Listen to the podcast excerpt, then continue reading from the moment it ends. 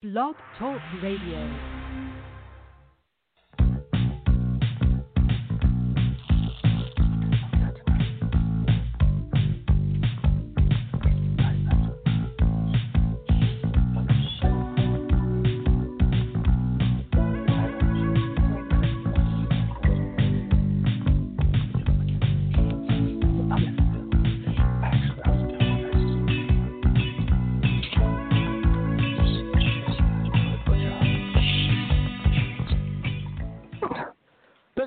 Donelson with the Donelson Files with Coco Konski. Um, I am the chairman of the Hi. Pack. PAC. I hi, and I'm also the project director for America's Majority Foundation and the author of eight great books, none yet bestsellers, but you know what? They all should be because they're that great. And I'm just being I'm just being modest. Hey, Coco. Hey, Coco. Hello. Hello. Okay, so tell everybody all about yourself. Sorry, Hi. I I I uh I I had my AirPods on and I took them out for a second and I put it back on. I thought I lost you guys, but I didn't.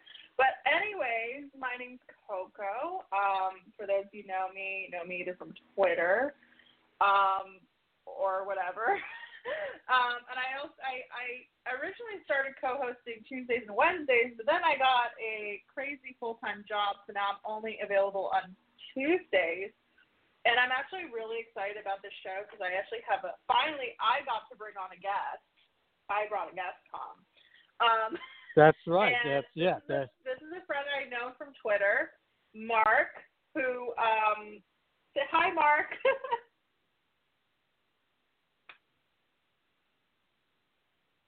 Hello, Mark. or not. Go ahead. Uh, All right. hello. Well, Uh, hold on Yeah. just a second. I So will be right back here. Yeah, keep talking. I will. Um, so today's show, I'm going to do a little bit of um, kind of new thing. I know it's ladies' night, but I thought it'd be all inclusive ladies and gents night. And so recently I have taken on kind of a parenting role, if you will. Um, you know, I have a teenager who comes over, um, you know, once a week.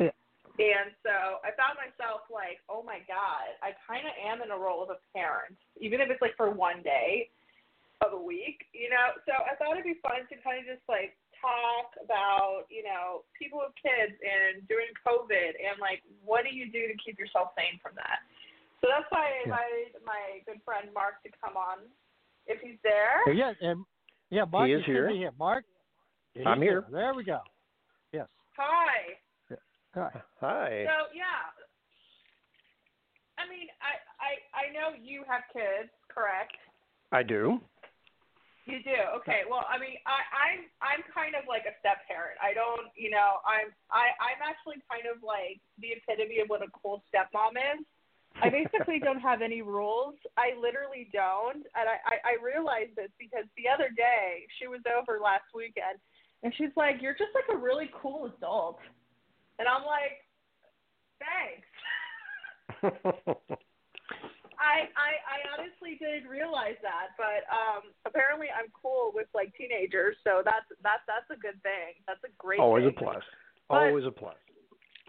I I think it is. I mean, it's funny because like I met her when she was 14. She's 15 now, and we kind of have that bond of like a friendship.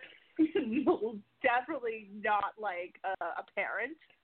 I would say because I I think it was funny. The other day she was over and I, I guess she had uh downloaded a game uh, on her new computer, which is supposed to be strictly for school. And she comes into the room. She's like, "Coco, I need your help." I'm like, "Oh my god, what is it?" like I- every time someone says, "I need your help," anytime I hear "I need your help," I immediately think like the absolute worst. And I'm like, oh God, okay, what is it? She goes, I downloaded a game on my computer, but I can't have my parents find out. Can you help me erase it? So I'm like, yeah, I can do that. I mean, I, I, you know, that's what I'm there for. I'm, I'm there for, you know, advice and, uh, you know, helping erase games that are not supposed to be on your computer. That's my That- that's, role. that's th- there needs to be a designated person for that, so the kids don't have to go to their parents with the embarrassing stuff. Well, yeah. I mean, thank God, but it's it, it's so funny. And then like, she'll she'll try to show me. I, I don't. I wouldn't call it inappropriate, I guess, but it's definitely she'll like show me like shows that obviously she would never want to watch with a parent, but she's totally okay watching it with me. like she showed me like this anime, and I was just like, in my whole mind, I'm like, oh wow, that's so cool. I'm using my mom voice, um, but in reality, I'm like, what the f am I watching? That would be most anime, yeah. I, I yeah, she's an anime uh freak. So um when it comes to that, it was just it was just really funny. I mean, she's a really smart kid. She's great, except like with homework. Like, and and that's another thing. Like during COVID and like, you know, I feel like homework has like doubled. I mean, I I graduated high school in '06. Okay, and I I honestly don't remember getting as much homework as I guess the kids do these days. Yeah, there's a buttload of it. That's one thing else. I, I was a teacher for two years and for in middle school, and uh, Right. I, I mean, I never gave out that much homework. I, it's insane. I think she had this one project, and it's like a month long project. I'm like, I don't remember ever having a month long project, like in freshman year of high school. I don't know. I I was just like, and like she'll try to ask me help homework, help for homework, and I'm like, I'm like, girl, I I I, I still use my fingers to count. I am like the last person you want to help with algebra. Like I don't even know algebra. I'm Right. awful. Like it's like if you want English, yeah, totally. You want help, I'm there. But you, you math, you're gonna have to use a calculator. I'm sorry. Yeah, yeah. My my son is in advanced classes for his grade. He, he's in the ninth grade and taking twelfth grade Mm. classes, and has already been very frank with. Oh, my I'm God. not going to come to you for help with my math homework because I know it won't be it won't, won't be worth it. Yeah, yeah, I I, love how yeah, I, smart they think they are. Well, I, yeah. Well, I tell you, like I say, I I actually do remember homework because this is, uh, you know, like I said, this was in the 1960s and 70s, so we did get a lot of homework. Right. in those days. I, I But I just can don't you- remember it being Yeah. this much. Yeah. Well, yeah, I tell you, the the big the big I I always remember the one story. Uh, it was algebra, and this teacher gave this formula, and and he said, I don't care. You can copy each other. You can work as groups. I just want this on my desk the first thing in the morning, and this is your exam. And I'm we're like, Oh my no big God. deal, right? Well, it turned out. I mean, literally, it took us eight. It took us. Uh, you know, I I called this one guy and say, dude, do you understand this? And he said, not really, but I'm sitting here talking with Edward, who was a real math genius, and so we're all getting together. So I we all went, you know, so we all got together. and We literally spent five hours. We still kept making mistakes. It took us literally. Edward figured it out one minute before we were supposed to turn it in. Jesus And I'll never- Christ. I, I mean, this was, and I remember, and we all turned it in, and he just, and the the teacher just had to smile, and he says, "Well, welcome to the real world that you're going to be dealing with when you finally get out of here, where solutions don't always show Oh up." my God. and that was it. I mean, it- but I mean, it was and, like, and there's some rules. There's some rules that like she'll she'll she'll tell me about the rules she has in her high school, and I'm like, oh my god, these teachers are so lame. Like apparently one of her teachers could drink coffee, but if she sees another child drinking anything but water, she'll like reprimand them. And I'm like, that's such a double standard. First of Yeah, all, that- like, that they're- te- they're that at teaches a whole They're at different lesson. Yeah. That you're at home, you know. I mean, as long as they're not drinking booze on camera, like I don't see the big deal. I mean, okay. I, it's coffee. Like I say, mean, coffee is one of those things where you know the funny thing. I never learned to the coffee until I was like, I was you know late thirties, early forties. It, Oh no, I started drinking like I at learned- twelve. yeah. Well, here's the thing. I I didn't really like coffee until my daughter worked at you know one of my oldest was working at a star a Starbucks affiliate at Barnes and Noble where they serve Starbucks coffee. Oh yeah. And so I I learned to like lattes. I learned to like uh you know the braves, and that's and and from that point I became a you know now I drink coffee all the time, and every day I turn around Oh, there's yeah. like a new there's a new health thing saying you know, coffee does this to save your life, and I'm thinking, well, maybe I should have drank this a lot earlier. I think it does. It saves my patience a lot of the time. But Yeah. you know, um, another thing I don't understand, and I'm just kind of getting critiquing like the whole like online learning thing. I mean, like I, for some reasons, I really I like it because you know, I did a lot better online school than I did physically school. Um, that was just my experience. But like, the PE course are kind of like hilarious to me because they you have to film yourself like 20 minutes doing like jumping jacks, like on camera, and then you have to upload the video. And like, God bless people who like have kids really late in life because I'm telling you, they would never be able to how to figure out to do it in a Dropbox. I'm sorry. Yeah, oh, but- yeah. Hold, yeah, a couple hold on thoughts. So then, what we're going to do, we'll bring Mark in uh, to talk about uh, parenting and COVID, and he can kind of Mhm. describe. Uh, I know we got you got a freshman who's a, obviously a genius. Well, How my- many other yeah, my- children do you have? Well, I have two. They're twins, uh, a boy and a girl, and they are both in school. They they're both in advanced classes, but she's in advanced art and uh, science. He's in advanced mathematics and physics. So they're they're sort of you know different, uh, as different as they can be, but but heading in similar directions. Um, and they're taking Right. what's called a hybrid classes, which is. Uh, uh, two days a week they are physically in the school, and then three days a week it's all online. Yeah, hold on to that thought, uh, uh, Mark. This is Tom Donelson, Coco Konski here on the Donelson Files on the Batchelor News Radio Network. Greetings and great day, everyone.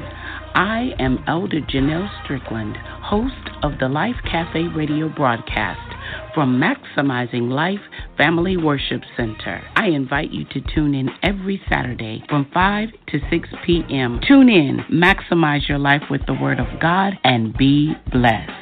Only on the Batchelor News Radio Network.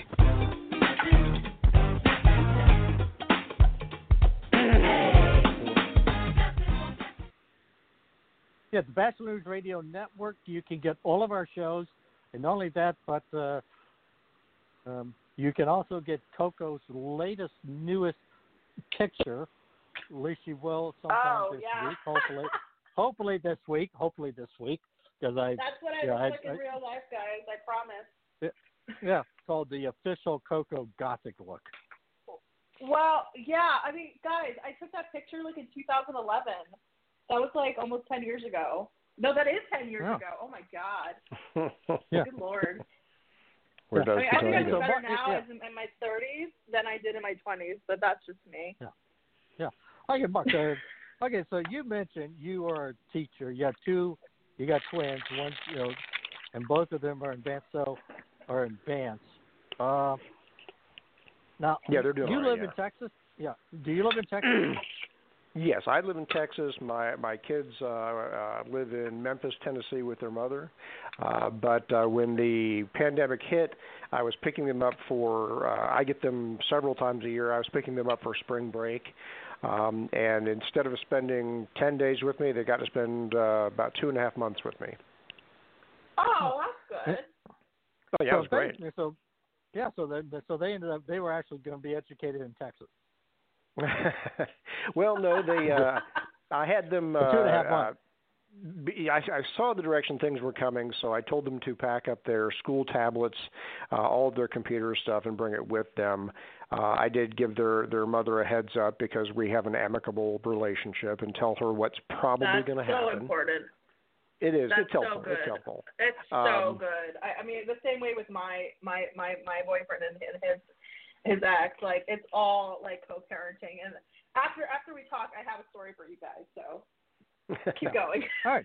Oh, but Yeah. they they came down and uh we we spent the the spring break the way we normally do, pretty much just slacking. Um but things had just hit. I told them we weren't going to be doing a lot of the things that we normally do and and stay in and explained it to them. Um and and they've uh, uh we've always had really good communications. I don't want to, you know, I never try to scare them, but I also don't try to hide the world from them either. So they were like, okay, this sounds bad. We're staying in. Um, so uh, when school started back up, they they completely shut the school down as far as people being there. So they, uh, I've got Right. great internet at my house, so they just finished up at my house. Mhm. Oh, So that's now were they now were they following up with Memphis, Tennessee, then online. Yeah, yeah, they connected with their school once uh, the the five days of spring break were over. They connected every day online with their school. Um, the school that they attended was was uh, remarkably well prepared for what had to, had to go on. Uh, so they finished their their eighth grade year, uh, all of it online from my my uh, condo in Texas. Oh wow, yeah, same. Yeah. All right. Now, as a teacher, okay, so as a teacher yourself, you kind of tell I'm trying to take a little bit long and take as long as you need on this one. Uh, mm-hmm. You know, the difference between online versus being in class, uh, and how because obviously if they're advanced class, you know, it's an advanced courses that they tend to be taking, and so, I, you know, I, I guess in the back of my own mind, uh, you know, it, you know, you still there's this part of me that says that face-to-face contact, or hey, teacher, I you know, you know, Mrs. Your, your teacher, whoever that he or she may be, you know, mm-hmm. that one to one when you need it, you know, after school, whatever the case may be. So, kind of, you know, from your perspective, I, I, I, I how did they? Ha- I, yeah, yeah. Go ahead. You kind of explain, you know, how it all worked out, and and you know, what were the pluses and what were the minuses well, I'm not a I'm not a teacher now. I mean, right now I work in financial aid at Texas A&M University. Excuse me. Um, so so I'm no longer a teacher, but uh, what I've seen is is uh, in some uh, like I told you, the two kids are as different as they can be. My son likes a very structured environment. Um, he has kind of struggled with the the fully online and and uh, hybrid classes because too much flexibility and he just doesn't get the work done um, I have to uh, talk to him several times a week, and it's not we're not talking the, the parental. I have a talk to you. It's just asking yeah. him how it's coming along. Show me the work. Can you, you know, where are you with it? And as long as I touch base with him, he gets back to it. But I had a couple of weeks here at work where uh, in my busy time is the beginning of each semester here at the college, and um, and I just didn't talk to him for a week, and he didn't turn a thing in. Um, whereas my daughter, oh, yeah. sounds uh, familiar yeah, right. Uh, and, but my daughter, she loves it. She's uh, she doesn't like being separated from her friends because she's extraordinarily social. Um, but on the other hand, she turns her work in. You know, she the only thing she's asked of, of me is uh, help getting organized for fully online because we know that within a few weeks or you know, maybe months, but probably weeks, they're going to wind up being fully uh, uh, online. And so I, I write them out. Uh, organizational charts, ways to keep track of your different things, uh, basically a project chart, um, and then touch base with them for several times a week saying, where's your status? Because they don't need me to stand on them, they just need a reminder, they need to be asked, and, and, and that's tough. But for a lot of kids, this uh, the fully online thing, it, it requires a degree of self-discipline that if you're used to being in school, like all kids were until this, well, not all, but the vast majority of them, uh, until this pandemic hit, it, it really requires a lot more parental touch. You know, get in there and ask them, yeah. show them what you have to. They know the computer stuff. They just need help with the organization and staying on focus. I find mm-hmm. that that problem too, um, I'll, because like there are times where she'll say she's done her homework and you know, it's like, well, where is it? She's like, oh, I don't know. and I'm like, I'm like banging my head against the wall, and I'm just like, it just isn't. I, I, I, for a while, like, you know, she she had a trouble. She never saved her work. So if something went missing, she literally had to redo it again, and I'm just like, file save, file save. It's every '90s kid's lingo. It's file save. Um, but you know, I feel like she's getting better. It's just I've noticed that um I don't know about you, but mine is ADHD, and I'm ADHD. So it is super hard to keep it focused. Like, let alone like you know when you're at your home and like you know you're you're more I guess relaxed in an environment that you're used to. But also, it's like really hard to focus. I feel, especially with ADHD. That's just like a whole other issue. Yeah, yeah, absolutely. Again, that's that's the kind of thing where most uh, most parents their first reaction to a child with ADHD or ADD is is medicate them, and and sure I get that to a certain degree, but when oh, they she have is. to, It doesn't help. yeah, well, that's just it. It's it's not the whole Yeah. solution. There's a lot to do with it. I had a No. lot of kids when I was teaching in classes, and that's part of the solution, but a lot of it is you know For they sure. have to be taught how to focus, and, they just don't get it. I mean, most parents don't know how to do it because the parents themselves had issues with focus. Well, right. I mean, I definitely do, but I don't think I was so bad as to like, you know, if I mean, I kind of, I know I was pretty bad if I think about it. no, I was pretty bad. Never mind.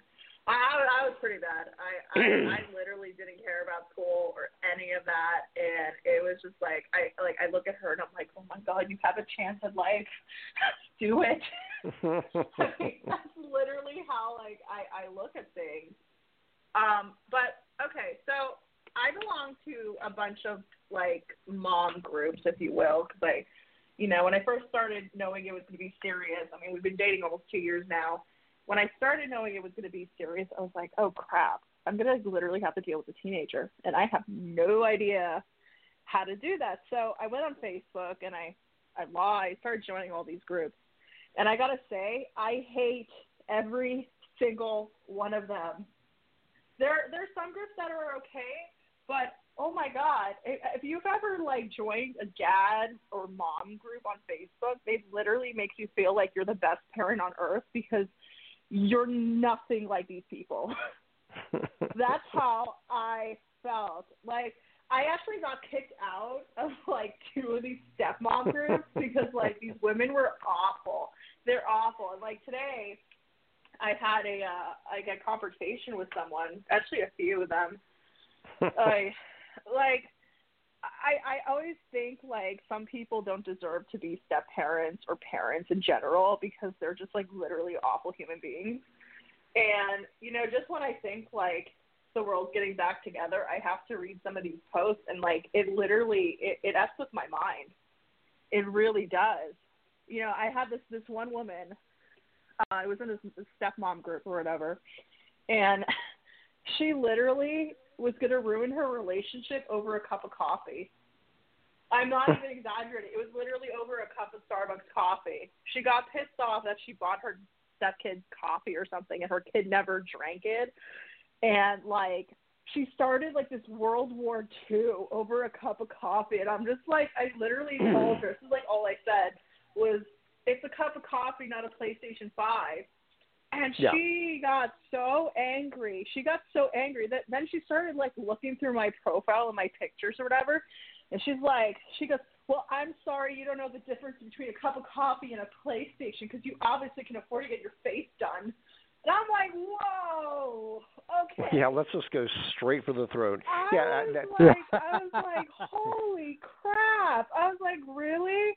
I was like, well, if you know anything about Botox and like lip injections, you know they don't cost that much, and it's like once a year. So if you if you can't afford like three hundred dollars a year, I'm sorry, that's not my problem. Well, so and even I if mean, it's- it, Yeah, even if Yeah, it were well- free, somebody who's going to immediately attack you personally for something like that, they, they, kind of don't have any boundaries. I mean, I, you know, I, I did uh, uh, eight years in the military and a couple of years teaching, and then ten years in IT. So I've, I've floated around a little bit. right. But but I've seen people who they they can't seem to differentiate between a small problem and a big problem, and they they don't know the difference Oh. between a professional issue and I'm just going to go for the the meanest thing I can say. That's the mean girls mentality. I mean, but it was like I'm a mean girl sometimes, but my God, like I mean, like, I was she, she started she started like like Facebook stalking me, and then she started sending me messages, messages on like my uh, on like my my private Facebook or whatever, saying like, well, I'm so sorry that you're a super mom, blah blah blah, and I'm like. Literally, all I said was that it's coffee, not a PlayStation Five. I am so sorry that like it caused you to have PTSD. I, I apologize for you know my comment. I mean, but this is what I this is the thing that I gather. Like, if you enjoy drama, if you enjoy getting angry and like knowing like what a shit sometimes parents are, like how they, you know, like uh, that that's a whole other issue. It, it to me, it's funny. it's like, well, I don't want to be around my stepdaughter. Why did you marry a man that has kids? Yeah, no shit. that is just that is just like that's the number one that's what I always go to. It's like why do some people you know, they get in a relationship, they know the person has a kid. Do they expect to throw that kid out? Like Yeah. I, I, I, I mean, like, I, like, and the whole, uh, this is my favorite one. This is the one I got into this week. This woman was claiming she was jealous of her nine-year-old stepdaughter, jealous of a child because her dad gave her attention. I Yeah, somebody's like, gotta take a I breath. Mean, holy! I I told her to like I was like I have a good therapist for you if you want one, and she got like super mad at me. Saying I I swear these are these are all the same same women. They're just I feel like they feel like they're entitled. They're so entitled because they married a man with a child and look at me, I'm going to play hero. And then when it comes to like actually trying to parent, they're just like, you know, why does he have to pay attention to his child? Um, I don't know, maybe because it's his child. I don't know. This Yeah, is let's just all- yeah, that pisses yeah, me yeah. off about these groups. Yeah, hold on to that thought, uh, Coco. Uh, this is uh, we'll will. bring Mark in after. Yeah, so hold on that thought. This is Tom Donelson, Coco Konski here on the Donelson File with our special guest Mark, a friend of Coco's, and we're talking parenting and staying sane during COVID. Here. Oh, by the way, Mark, before we do, you Mhm. realize you're the first male that she's actually brought on on our official ladies' night. That is I'm the literally, token I said yeah. that in the beginning. Yeah. I said that. I Yeah. never get the flu. My kids don't need more shots. I don't have time. We're all healthy. My asthma's under control. I'm pregnant. I've had the flu. It's not a big deal. My kids are too the old for media it. is I can fight it naturally. No matter how you build your excuses, the flu can blow your house down. Keep your foundation strong. Vaccinate. Learn more at flu.gov. A message from the U.S. Department of Health and Human Services. Yeah, don't forget to get your flu shots, and also uh, when your time comes, Yeah. uh, uh, call your family doctor and, and talk about uh, COVID vaccines as well. There's two of them out there. I think there's a third one coming out. So ask your doctor which one you ought to, you know, which one you ought to go with. So contact your doctor and all of this. Okay, back to our broadcast Well, hey- with Mark. Yeah. Go ahead. Yeah, Tom and Coco, I hate to interrupt. I'm actually uh, here at the office, and unfortunately, the director has said they need my attention somewhere else. And, and I No do worries. apologize. I would be glad to do this anytime again. But guys, thank you so much for having me on. I appreciate it. Yeah, of course. What? No What? worries. Thank What? you. Well, thank Take you. care, guys. Mhm. Take Bye care. now. Take care. Bye. That's fine. We got him on for 30 minutes. That was good. Yeah. Yeah. Um, All right. No, Okay. okay. Well, so let me- let- back listen, to my let's- point. All yeah, right, the so, point. Yeah, the, I guess my point would be okay. If what you're telling me is, are these ladies complaining that the husband is spending time with the daughter, having attention to the daughter, or or what did they expect when they married the guy? Uh, Maybe that's a good. It, it, well, I mean, for the the one instance, the one um, I did give the one example I did give, yes, because she was upset that like, you know, that her when when they see her stepdaughter or whatever, that you know he is giving like all the attention and he's like kissing her and like he's doing what a dad does. And like my response was Yeah. just like, I mean, listen, Tom, like I I see these all the time. That's why I'm in these groups because like I just I you know they're they're just like they're really annoying. I I'm not even kidding. Yeah. You know, um, Yeah. and like and to me it's like if you're so miserable, if you're so miserable being around your step kid and like I get not every kid is like mine where they're like very welcoming. Like I get that. I get there are hard times with, you know, with step kids. And but like if you hate it that much and you are so damn miserable, why are you even in the marriage? Why not divorce? I, it's the same thing as people Yeah. who have been married and have kids.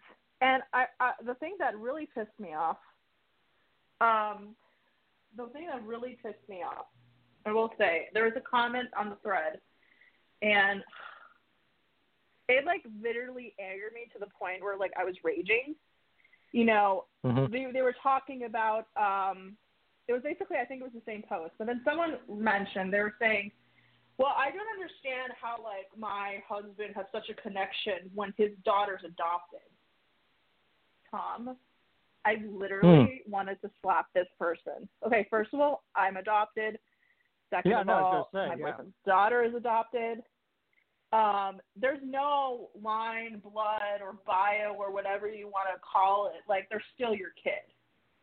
And if I course. if I married someone, if I married someone and I found out they said this, I would be serving them with divorce papers so hard, so hard. Hmm. I mean, and it was just ridiculous. And I, I commented back. Like I usually kind of stay out of it most of the time, but this woman got me so rattled. I was like, okay, excuse me, I'm adopted. It has nothing to do with with blood relations or anything like that. When you adopt someone, you love them. They're your kid. Yeah. That's the whole point Well, of adoption. Yeah, that's You the whole point because And I mean, and she's like, you, well, I'm lit- stating my feelings. She's like, I'm stating my feelings. I'm like, that's not a feeling. That's just ignorance. That is just pure ignorance. You, you don't go around Mm-hmm. saying things like that and not and not expect to get a response from someone. I'm sorry. Yeah. Well, let me let, But- let's go back to your yeah. Let's go kind of back to your stepdaughter because there's a couple points you Mhm. you know I want to mention. Is saying that did you say she has ADHD herself or Yeah, we both do. So basically, you both do. Okay. Well, let me ask you this question, uh, because obviously, how you you know have you been with her during the times that you know have she's come over during those times when she's had to go to school? Uh, is that you know, Oh, have God, you been no. part of that? Oh God, no. Okay. No, uh, Okay. well, well, no. Hold on. But she she does come over here to do work, do homework. You Yeah. know, and it takes her forever to do like a sentence, and that's okay. I mean, it's part of the ADHD. It's not like, but no, I have not been around when she has to go to school because that would be like I don't even know how I would react. I don't know. That Yeah. would have been hard Well, to me- deal with that. Okay, let me throw this question back this way: When, what do you do, or how do you, uh, you know, keep her focused? You know, what are the things that you have to do to keep her focused? Well, obviously, I turn off the TV. I don't, you know, or you know, she really just she just really goes into her room and she does her work, you know, and then I'll I'll come in every now and then and ask if she needs help, and if she doesn't, I just let her be. And I think it's important to like not rush the kids. You know, that's Yeah. just my opinion. I don't. I think it's really important not to rush them. Um, to basically, you know, let them do what they need to do. Um, but it's also important to like know what they're doing. Like as far as like schoolwork, like what do you have to do? How are you preparing? Um, she had to do like a video of um, the inauguration, um, not inauguration. Um, she'd do it about a uh, a poet. So she needs some poetry. Mhm. So I, I said Amanda Gorman, uh, the the poet that we saw speak at inauguration day. I was like, you know, do something like that, and she did it. You know, so I kind of like help her along. Like I never give her answers, but I basically help her in like, you know, well, what what does that make you think? You know, you kind of have to question Yeah. it and not really, you know, do the work for them. But you can guide them and you can help them along finding their own answers. I find. Hmm. Now, here's a, yeah, here's what I'm going to another, I mean, a question for, you know for parents out there, because one of the problems you have with COVID, in particular states where you have much stricter, you know, guide, you know, much stricter, you know, restrictions like California, is presently. Uh, and so, how Right. do you deal with the issue of friends? Because obviously, that's the to me the Well, biggest issue would be the, is the contact with your friends. You know, keep in con- contact. Yeah, no, she doesn't. with other human- She she doesn't. She doesn't because like her best friend, um, mom is like is um, a healthcare worker, and they had a quarantine for a while. Um, and yeah, I totally get the missing friends and all that, all that good stuff. Um, Yeah. And a lot of time, like she'll FaceTime, you know, so she'll like hang out with them virtual, which is fine. Um, until we get our vaccines, we're really not allowing people to come in the house. Like I don't have friends come over, um, and neither does she. Um, her mom is getting the vaccine, I think, this week. So um, that's good news. Um, Mhm. but yeah, as far as friends go, you know, she, you know, when she games, she's a gamer, so she'll like talk to them while gaming, or like like FaceTime. So she does have like she does interact with friends. It's just you know they're not we're not seeing anybody right now. hmm Okay, so she does interact, but it's more like a Zoom or a FaceTime. Yeah, yeah, and that's fine. I mean, that's all she. I mean, she she's never really expressed like you know how she wants to hang out. Like she knows that we're in a pandemic, and she knows that like we're not going to be seeing other people. and she's okay with that. Like she understands that. Mhm. All right. But yeah, let's go. Okay, how about let's say, okay, now you're. Now, let me put this way: How often does she come? Is it weekends, or how often does she come over? How's that? Know, what's the visitation? Maybe I'll Um, put it that. It's usually well, it's usually um every Sunday or Saturday. But next week, you know, she hasn't been able to sleep over and stuff. So next week she is staying the night. She's staying Saturday and Sunday. Um, so that's always fun. we get to play Mhm. like 12 hours of video game, and if you think I'm exaggerating, I am so not exaggerating. There was a time where when she came over, we played from 10 a.m. till like 10 p.m. of video games. Mhm.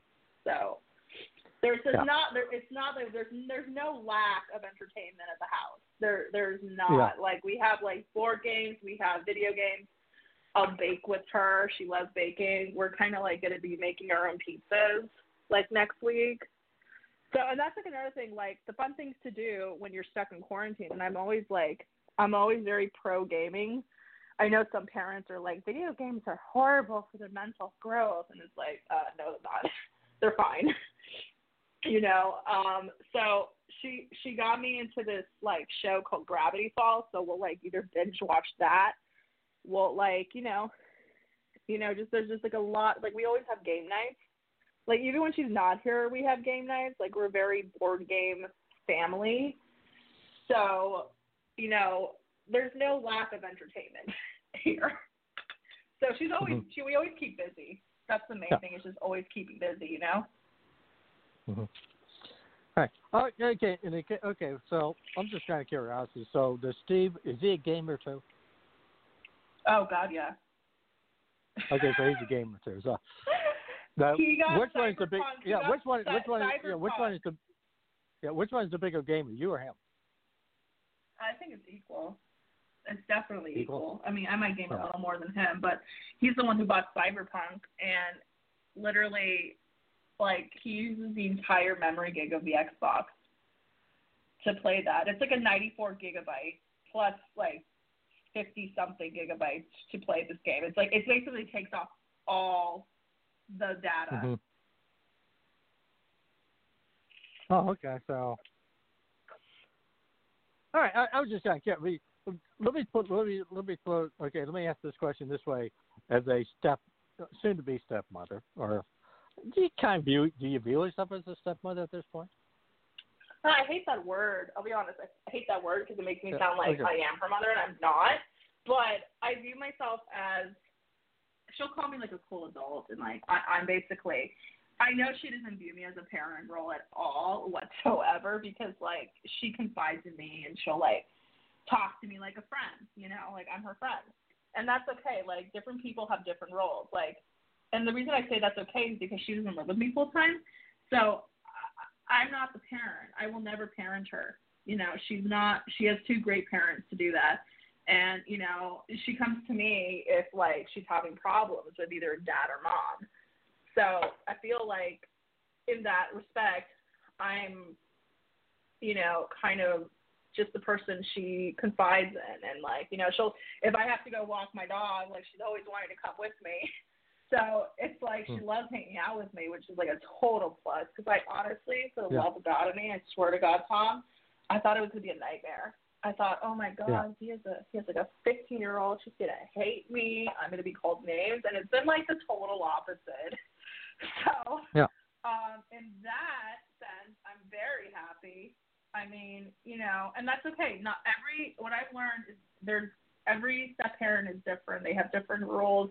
Like again, you know, if you're living full time, it's a total different versus where you see once a week. You're gonna have you're not gonna have Yeah. as many rules as you would at their primary home. Mm-hmm. All right. So yeah. Uh, so basically, okay, I see what you're saying there. So basically, you're at that. You know, you're kind of like the voice that she can talk to, that she may not necessarily want to. Let's just say talk to her parents first. A For problem sure. is, you know, Absolutely. the, what, does she ever get hit you with the boy problems yet? The what? Boy problems, girl. I mean, Oh, the she's never she's she's never gonna she's never gonna have boy problems. Trust me on that. okay. Well, I guess maybe the question is, if she ever came Girl to boy, problems, I maybe. Girl Okay. problems, maybe. Okay, well, define girl problem. Is this like somebody I'm having problems with at school, or friends, or how does that work? And hold on to Um, that thought. Yeah, hold on to that okay. thought. Yeah, because uh, we're back. We're, yeah, this is Tom Donelson here on the Batchelor News Radio Network. If you want to comment on parenting and have, if you have a story, call me at call us at six four six nine two nine zero one three zero six four six nine two nine zero one three zero. Tune in to You and the Law with Chief Virgil Green and Chief Keith Humphrey. The show focuses on law enforcement and their relationship with the black community while letting you know your legal rights as a citizen when confronted by the police. Listen live every Tuesday night from 7 p.m. to 8 p.m. Eastern at blogtalkradio.com and the podcast every Monday through Sunday at 4 a.m. and 6 p.m. Eastern at thebatchelornews.airtime.pro. This is Dr. Larry Fedewa, host of The Dr. Larry Show on the Batchelor News Radio Network, inviting you to listen live every Wednesday evening from 7 to 8 p.m. Eastern Time at blogtalkradio.com and the podcast every Monday through Saturday at 11 a.m. Eastern Time at thebatchelornews.airtime.pro. I am called the philosopher of current events, an independent, open-minded conservative with my own ideas. If you are interested in advertising or having your own show, email us at labatchelor40 at gmail.com. Yeah, this, but here we are back with the Dawson Files here on Ladies Night with uh, Coco Konski. Uh, we're talking talking about parenting and, um, and and everything else here on Ladies Night at the Donelson Files. And okay, Coco, go ahead. I think uh, I kind of interrupted you in the middle of something. What was I saying? I think you were okay. You were talking about girls' problems.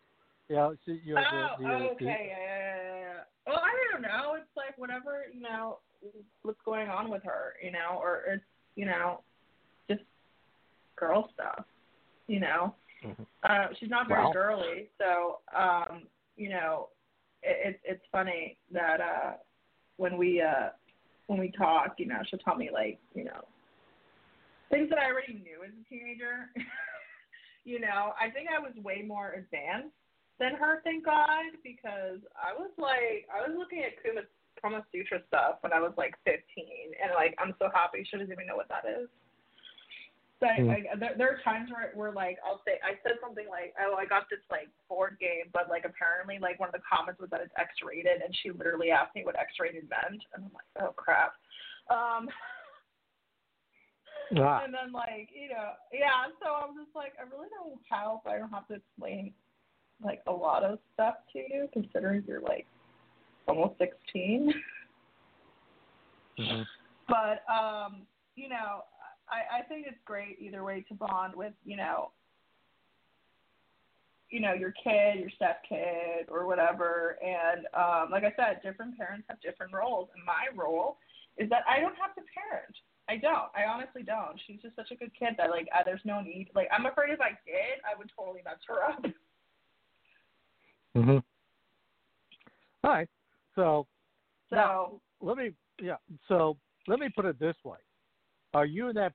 Have you been in that position where you've had to discipline her? oh God, Where no. maybe no, okay. no, never, never in a million years. Um, like I said, she's a really good kid. She does what she's told. She's like really respectful. Um, you know, I there's no absolutely no need me for me to um hmm to really do that.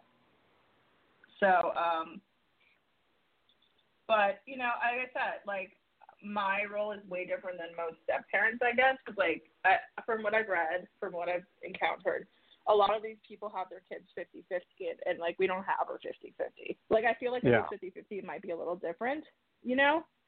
But Mhm. you know, since it's not, uh, I don't have to take on that. Like I don't tell her to do chores. Like if, she if I need something done, I do it myself.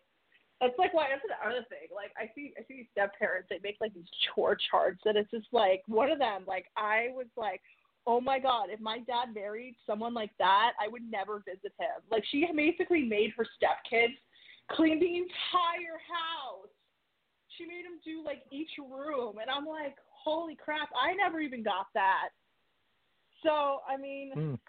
you know that's why i'm very judgmental like on some step parents because like again my whole thing is it's like if you can't handle like a step kid like why did you marry Yeah. the guy why like don't my my my advice for people honestly if you cannot handle someone else's kid don't date someone with a kid it's just really that simple Yeah. there are tons of people without kids you don't need to find that person so, I mean, I've always knew I was going to become a stepmom, um, just with the fact that I date older guys um, in the past, and they've always had, like, older kids, so it wasn't, like, a big shock for me. I wasn't like, oh, my God, you have a teenager. Can't date you anymore, you know? So, I mean, again, to each his own, but, you know, know what you're getting yourself into. And for the love of God, Yeah. if you're only dating the guy, like, and you still can't put up with the stepkids, don't marry him because then it, it just it, it's just all it's also unfair to the kids because they they didn't ask to be born they didn't ask for their parents to split up so the fact like you know why are you going to make their life harder you know when when they're they're already Yeah. a, a, child of divorce like what is the point of making their lives harder All right. Yeah. I mean, yeah. I, it's got to be. It's got to be kind of an interesting challenge, though. You know, you know, dealing with, let's say, you know, somebody, a, a child, especially when because basically you're just, I mean, kind of. I mean, like I say, you're probably quite- uh, about as close to her age as. You're not that far from being a teenager. well right, no yeah, i'm, do I'm going to be be- 33 i'm going to be 33 Yeah. So- well. I mean, she and I are like 17 years apart, so she definitely could be my kid. It's not. That's never Oh, been like. It's not right. like she's 24 and I'm 33. Like she, a hundred percent could be my kid. You know. Mhm. Um, yeah. But there there are people out there like, especially in these mom groups. So that's like what I kind of wanted just to talk about today, which is how ridiculous they are. Like, I mean, I've I've I've made friends uh, with some of these moms, like the ones that are like not psychotic in the least, and we kind of just like look at each other like we we kind of like message each other. Probably we're just like, oh my god, are these people nuts? Like, are we in the same Yeah. group?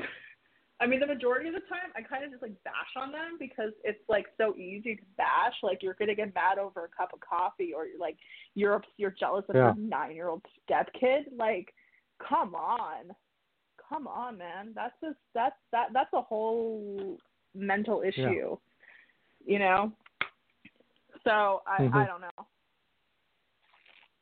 Yeah. All right, I That's was just my yeah, thought on it.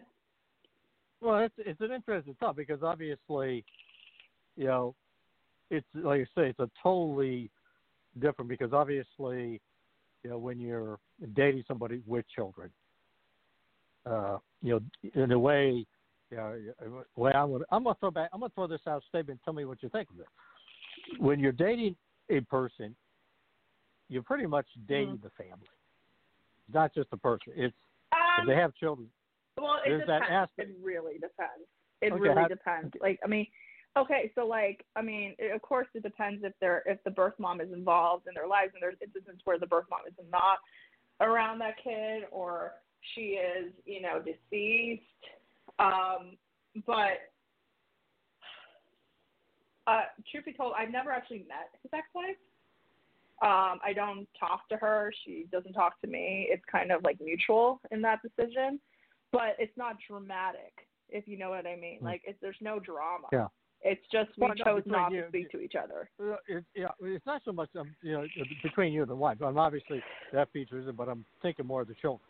You know, when you're dating, like say when you were dating Oh, Steve, yeah. essentially, you essentially Well, I mean, you know, also, eventually- also, you don't want to.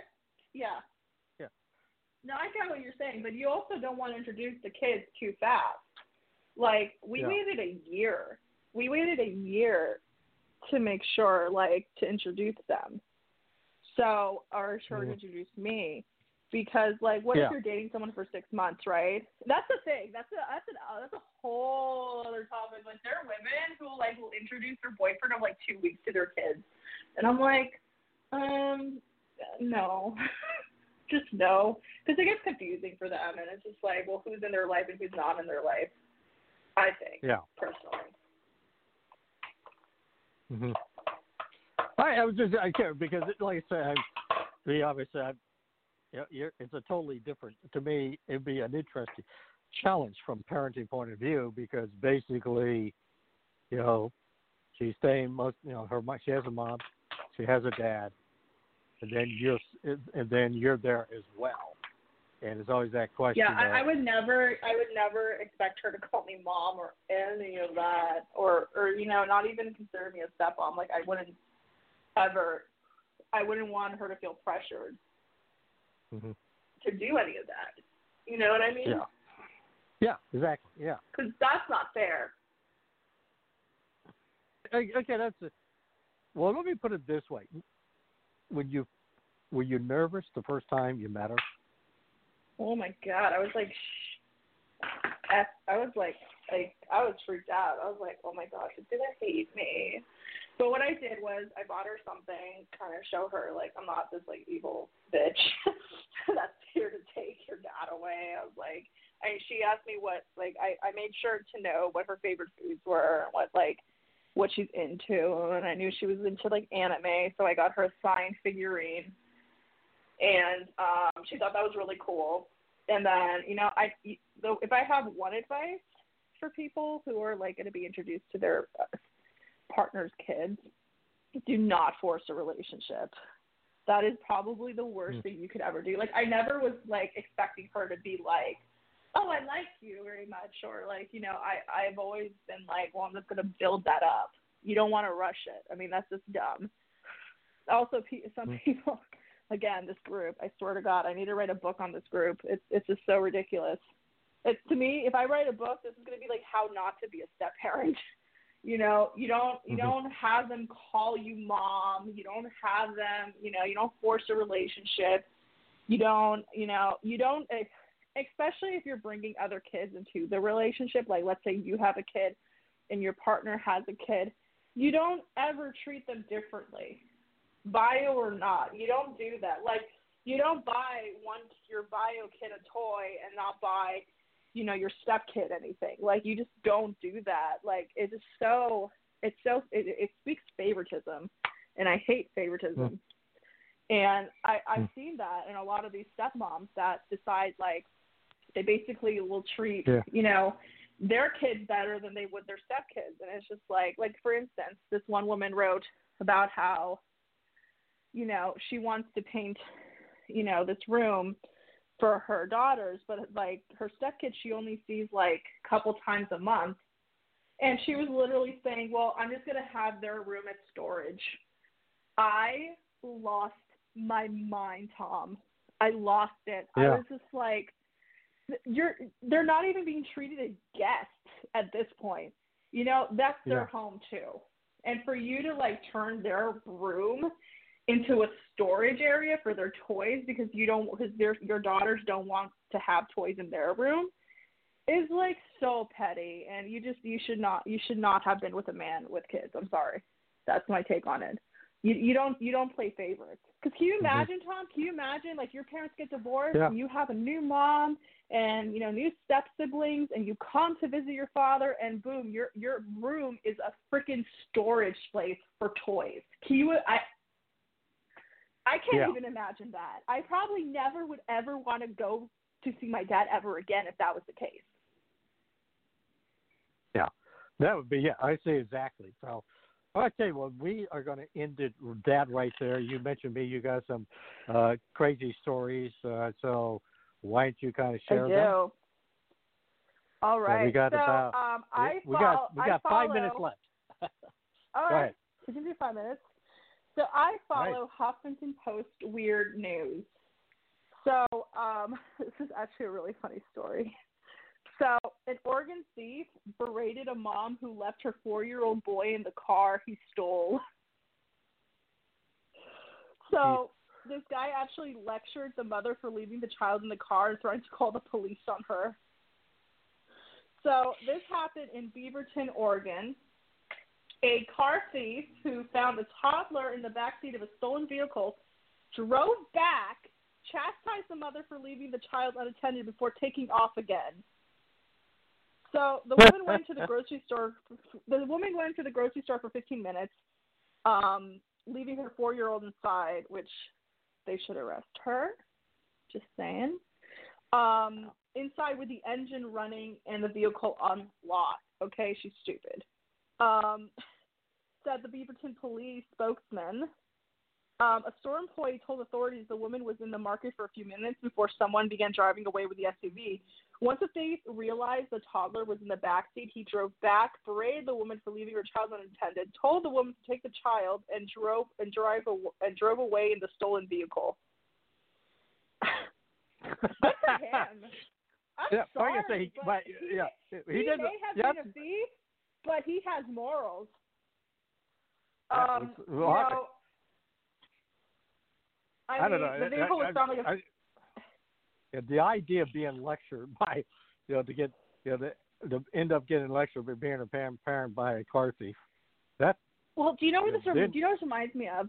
There was a burglar years ago, like uh, this is like 2010 or something, and he went and he broke into this guy's house and he discovered there was child porn on the computer. So he literally called the police, and the guy was like arrested. I don't know if you Hmm. remember that story. I do. I don't. Yeah. But, No, I do not. Yeah, this is exactly what it reminds me of. So I thought that was kind of strange but funny and good for the thief. This is, the one point I'm actually rooting for the thief. Um, because he literally lectured her. I'm like, yeah, you should. Who leaves their four year old in a car? I don't care if the windows were down and they had air. Like, you just you don't leave your kid in a car, especially at And you certainly don't leave him in a the car when the, and you don't leave him Where in the car when it's running. running. Where it's Yeah. running.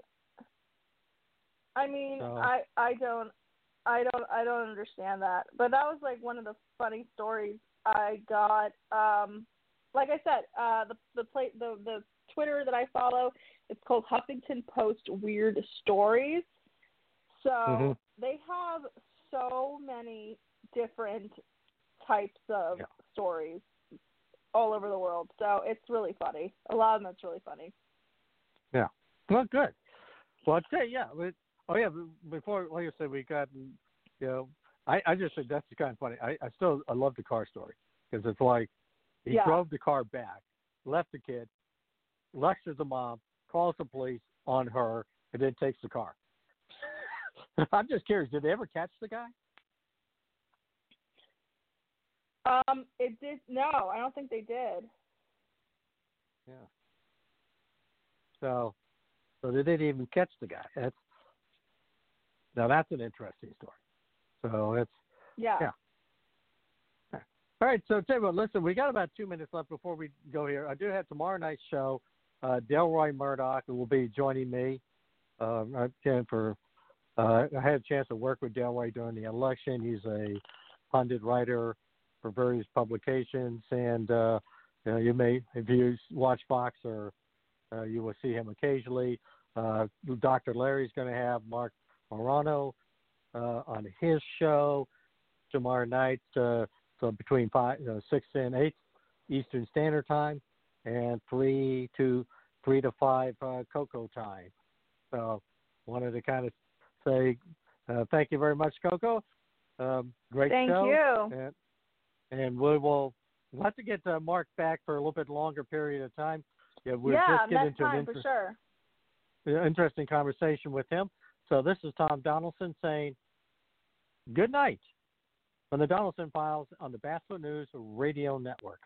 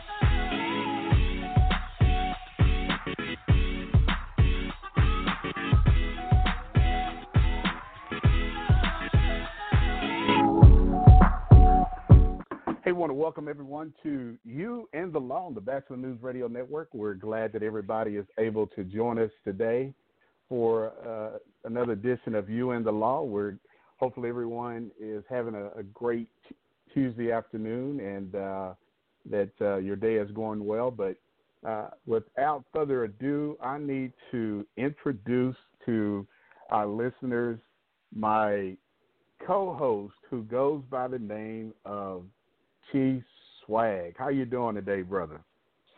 Man, what I tell you about that? What what I tell you about that? I mean, it, wait a second. I you know, we go. What I tell you about that? This. I told you host, man. oh, oh, wait a second. So, you know what? I switched it up, man. I, I'm just saying that, you know, we're we're co-hosts. You know, you're a co-host and I'm a co-host. How's that? Yeah, but I'm but I'm taller. You're ta- well, yeah, you're yeah, yeah. Uh, uh, you're taller and older. You're taller and older, so I guess you can have okay. you you can have that. Uh, I will introduce to everybody.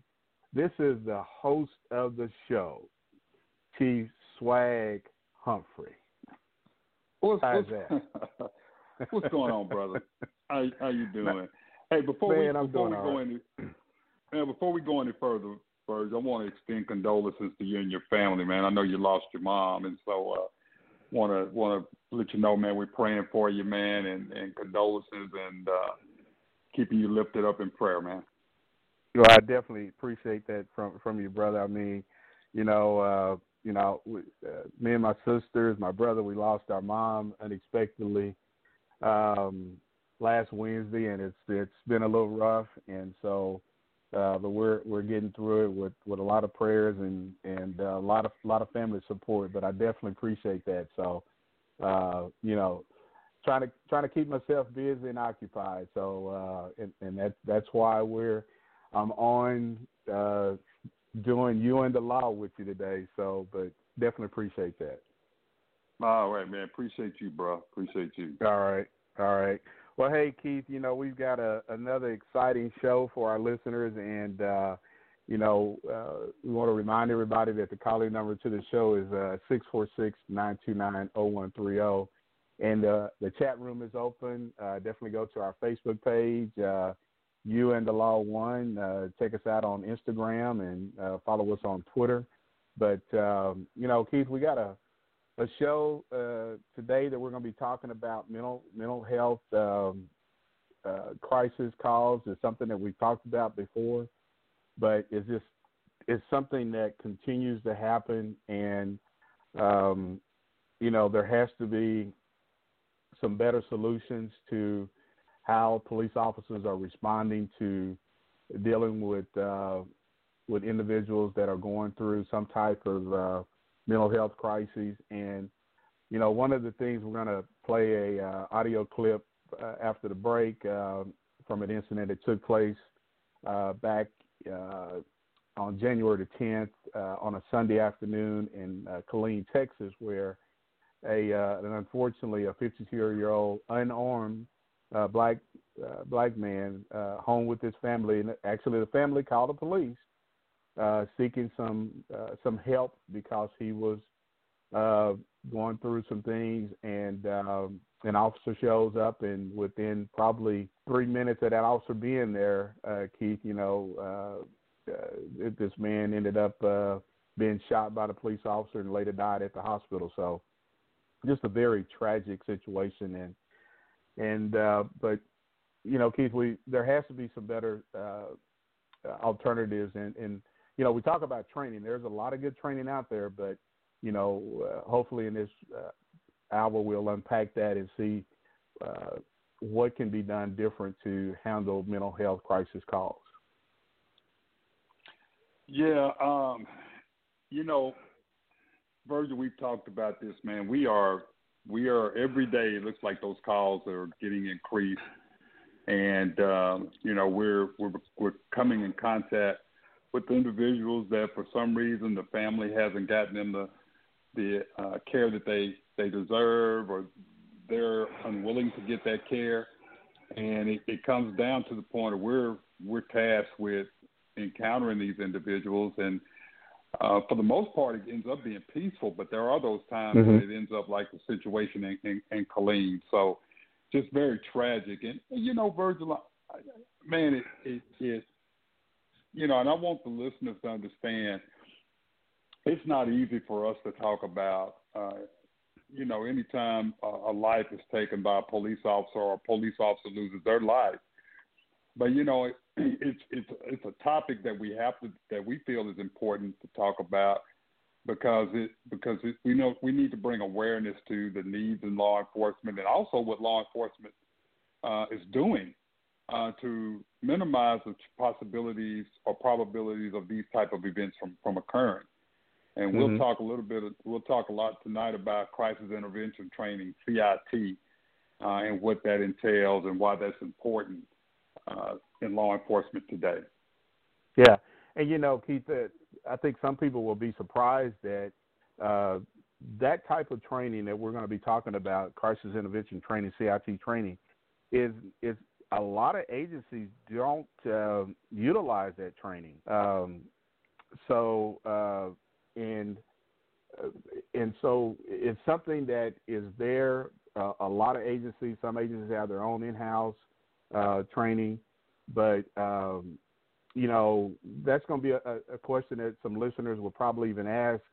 You know, if officers are getting this type of training, why do we continue to see these types of these type of uh, incidents that happen in Killeen, where uh, majority of the time they are individuals are unarmed and they are being uh, shot by a police officer. And I watched this video, Keith, and you know we're going to play it after the break. But um, the officer, uh, he after this this happened, and I really felt for the officer because, you know, he obviously realized he could have handled the situation better. And and one good thing, Keith, is the fact that this is all on the officer's body cam, and so this isn't something that was caught on a family cell phone or a, neighbor or somebody. This this whole encounter was was caught on the officer's body cam, and so allowing for the investigation to take place as to you know how they're going to deal with that. But you know, Keith, in one of the main questions that that has been asked of me, Keith, is especially from from black families, should we even call the police? Because we are seeing time and time again where families are reaching out for help and a police officer gets there and when it's said and done, uh, a life has been taken. So you've got families even questioning now of even contacting the police. Correct, correct, and that's sad. Uh, you know that that really is sad, and so we you know, we hope that we're going to talk tonight about what the importance of, of contacting the police and also what you should expect from your from your police department. Yeah, and you know, Keith, and one of the things um, a, a lot of people will say, well, uh, hey, this is on the family. This is the family's fault. And, you know, a lot of times the families are, have done every single thing that they have done to try to get their family members some help. But oftentimes we have seen where uh, local services have been reduced, um, and there's not a lot of bed spaces to, to, to, to place individuals who are suffering through a mental health crisis. So there's a lot of things, and I think you know when I've heard had people to say, "Well, hey, this is all on the family." I think that's been a little insensitive to, for the simple fact we don't know and they don't know what all that family has went through because they're dealing with it on a day to day basis. But Keith, we're coming up on our first break. We're going to take this break, and when we come out, we'll uh, have that video. But you're listening to You and the Law on the Batchelor News Radio Network.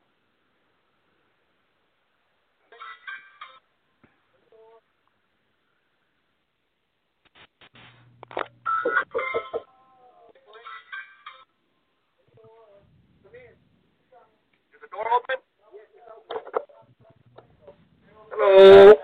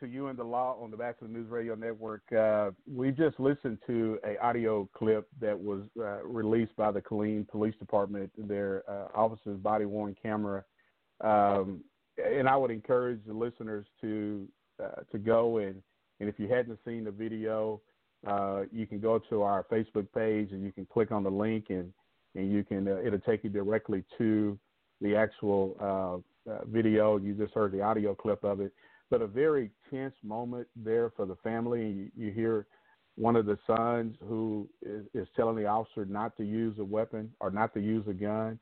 And Keith, I think to kind of go back, uh, the family had previously called uh, the Killeen police uh, out on their father uh, days before, and on that day, actual uh, CIT officers or, or, individuals that knew how to handle uh, crisis intervention with, with people that are going through a, a mental crisis, they actually responded, and the situation turned out uh, pretty good. But days later, uh, the family dealt with the same thing. This, they called 911 again, most likely thinking that they were going to get the same type of response that they got previously before.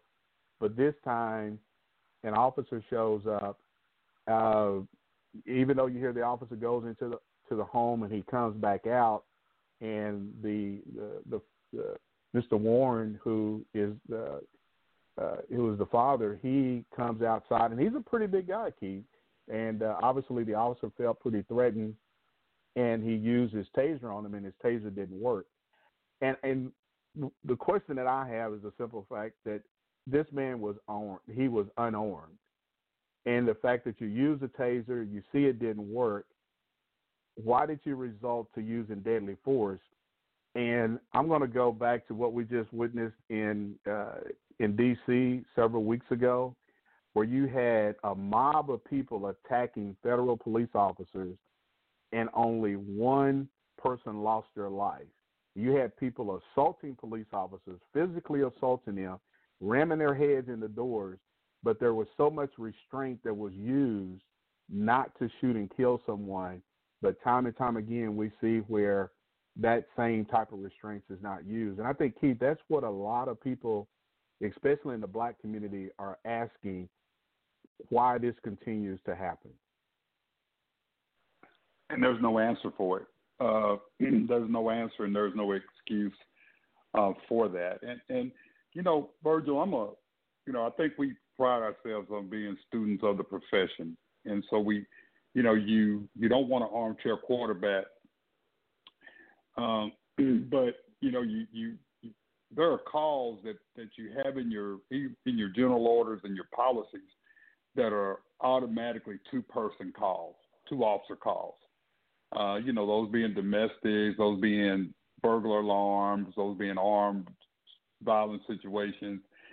And now I've seen policies even change where it specifically says when there's uh, a call that may be related to someone who is mentally ill, uh, you will not go on a call alone. And, and there are some departments that even require a supervisor. Mm-hmm. So the question is going to be, you know, number one for the family and for the community, why was that officer um, alone on that call? Why was he, you know, why did he Uh, was he alone? Was there another officer dispatched on that call?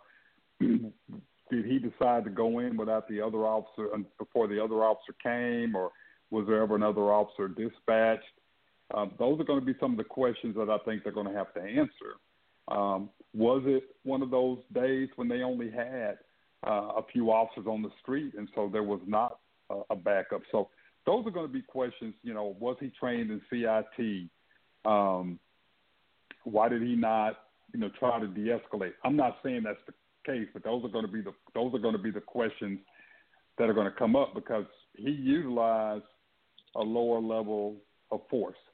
Uh, the taser is, you know, is is below the deadly force. So the question is going to be, well, you know, you know, why did he go to the level of force that he did? I can't answer that question. Uh, but the, the other the questions when we that I posed earlier, those are going to be the questions that people are going to ask. Um, how many times have they been out there? You know, you talked about previously uh, professionals, mental health professionals had gone out there. Uh, there may have been a reason for the family to believe those people, those those individuals would have returned, but they didn't. He came out there. Uh, we got to figure out, you know, in the profession what happened, uh, and, and and there's going to be there's still a lot of unanswered questions. Yeah, there is, and that's and, and of course the investigation is going on, and and the family is seeking some some answers as to to to why you know the officer used deadly force, and uh, but you know just on a you know we're not just going to really focus on the, incident that happened in Killeen, but as a broader picture, Keith, you know uh, the the the training that goes into these officers uh, who are sent to, to deal with people with mental uh, health crises, and uh, there's there's a lot of it is some good training, but you know, again, uh, you know, like you just said, we don't want to be, you know, Monday morning quarterbacks about things that have, have occurred, and we're speaking from our experience and things that we've dealt with. You know, you sent officers to CIT training. I've sent them to CIT training. Uh, and the officers that have came back, you know, the majority of them are really surprised at the uh, the depth of the training and the knowledge that they received at the training. And some, they just come back to say, "Hey, I've got this CIT stripe on me," and and so I think there has to be uh, a lot of the things. Uh, I think we need to look at the training more and to see what are we really teaching officers, and are we bringing in people that are from that mental health profession? Because again, Keith, we're asking a lot for police officers to deal with, especially uh, people that are going through some type of uh, of mental health crises, and we're asking them to deal with something that really a professional who is in that field should be dealing with. Yeah, we are. And, and, you know, Chief Brown, David Brown, who's now the superintendent of Chicago, he, he made that comment back in 2016 when they had the uh, protests in Dallas and they had five Dallas officers uh, lose their lives. And he basically said that you, you're asking police to do a lot of things that they're not, um, that, that they shouldn't be doing. But unfortunately, we are the first line of defense here locally. Uh, we are the first responders. We are those individuals when you can't call anyone else. You know, we're going to respond, uh, and that's why it's important for us to have. And what's and what's happening throughout the nation, a lot of people, uh, a lot of departments are are developing crisis intervention teams and community outreach programs that partners a uh, law enforcement officer who's trained in crisis intervention, and then also a mental health professional as well as any other resources that might be um, um, pos- positive um, for toward that toward that uh, toward mental illness. And those are working really well because what we find is that uh, individuals that, that may be in crisis, uh, even though we go out there and we get the situation calm or, or we do an emergency detention on someone, uh, it might be a situation where that person may not follow up because under state law, you can only keep that person for so long, put an emergency detention for so long, and I, you know, and sometimes it's 72 hours, sometimes it's 48 hours. It depends on the state. And after that, uh, once you release that individual, they go back to the environment that they that they uh, were removed from. Um, there's no there's no requirement for them to follow up with a mental health professional. Uh, there's no mm-hmm. requirement or mandate for them to take their medication. Uh, they may not have medication. Uh, and so, and so these are the these are the unknowns uh, that we encounter on a daily basis. We don't know um, what put that person in a crisis, what caused that person to go into a crisis.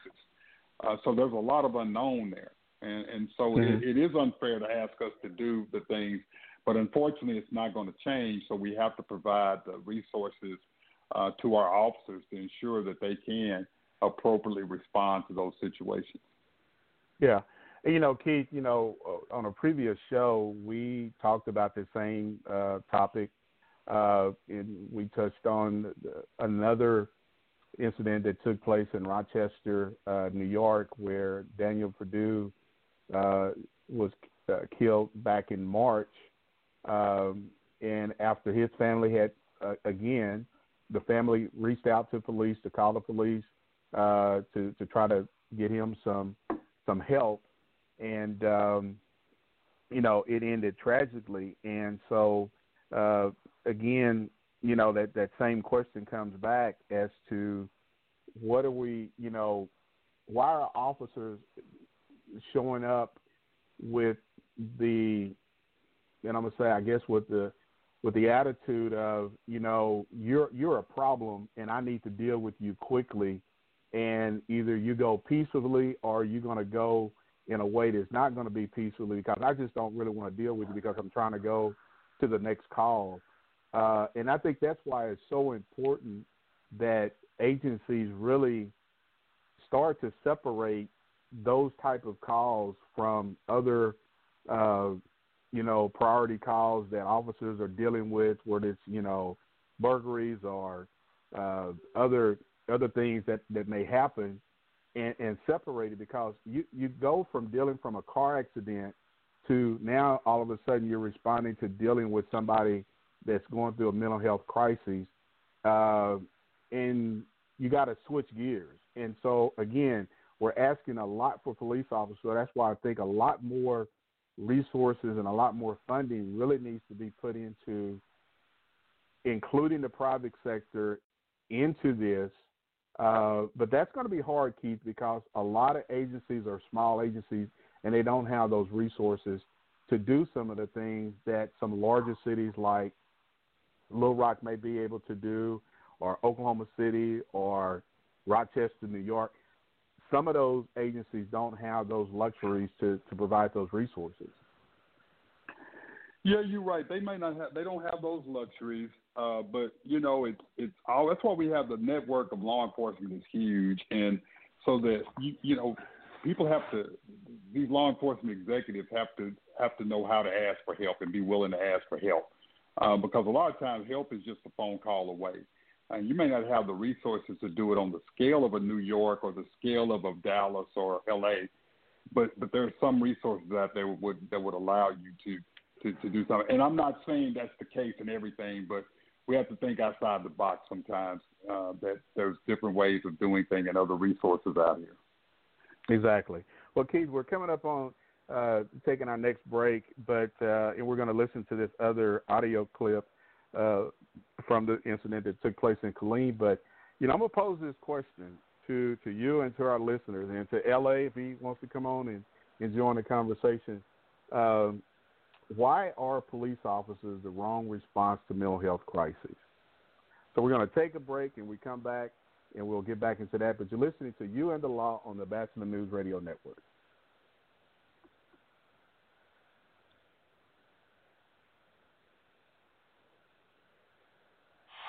It's the two megastars summer mashup, the awesome iPhone on the Rockstar Metro PCS network.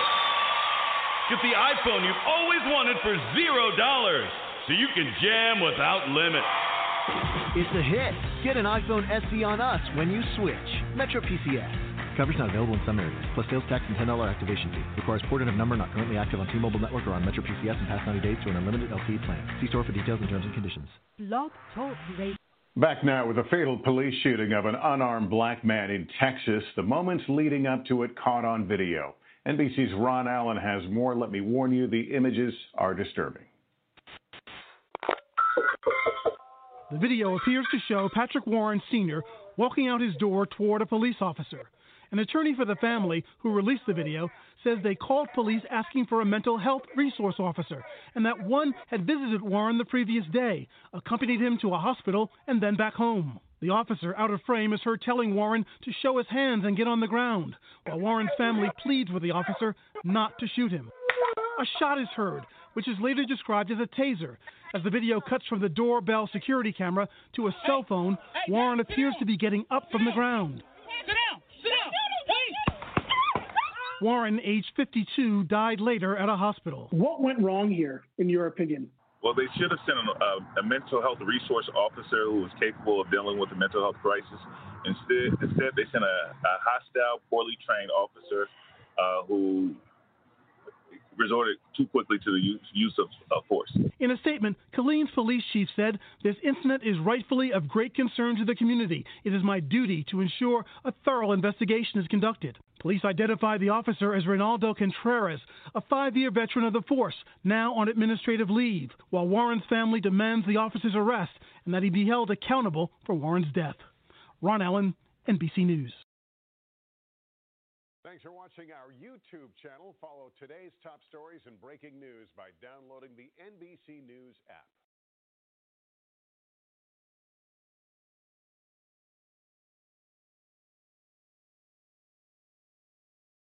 app. Uh, hey, we want to welcome everyone back to you and the Law on the Batchelor News Radio Network.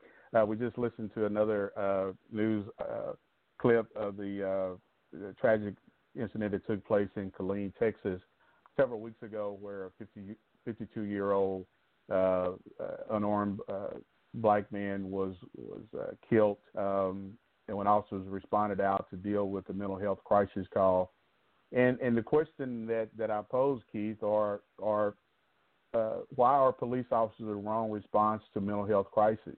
And I, I think a lot of you know that question has been put out there in the in the public, and I think you know how is law enforcement going to uh, ensure the public that uh, if, if those if, if the alternative is not there to have uh, trained CIT officers how is law enforcement going to really ensure the public that they're going to do everything they can to prevent uh, these tragic incidents that we've seen in Rochester and, and now we we saw in um, in uh, in Killeen, Texas, and also we uh, you know uh, an incident took place in Oklahoma City uh, uh, about a month ago where a um, uh, a man was killed when police officers responded to a, a call with him. So, um, what what do you think, Keith? How is how is law enforcement going to really uh, work with the, the the public to ensure that they're doing everything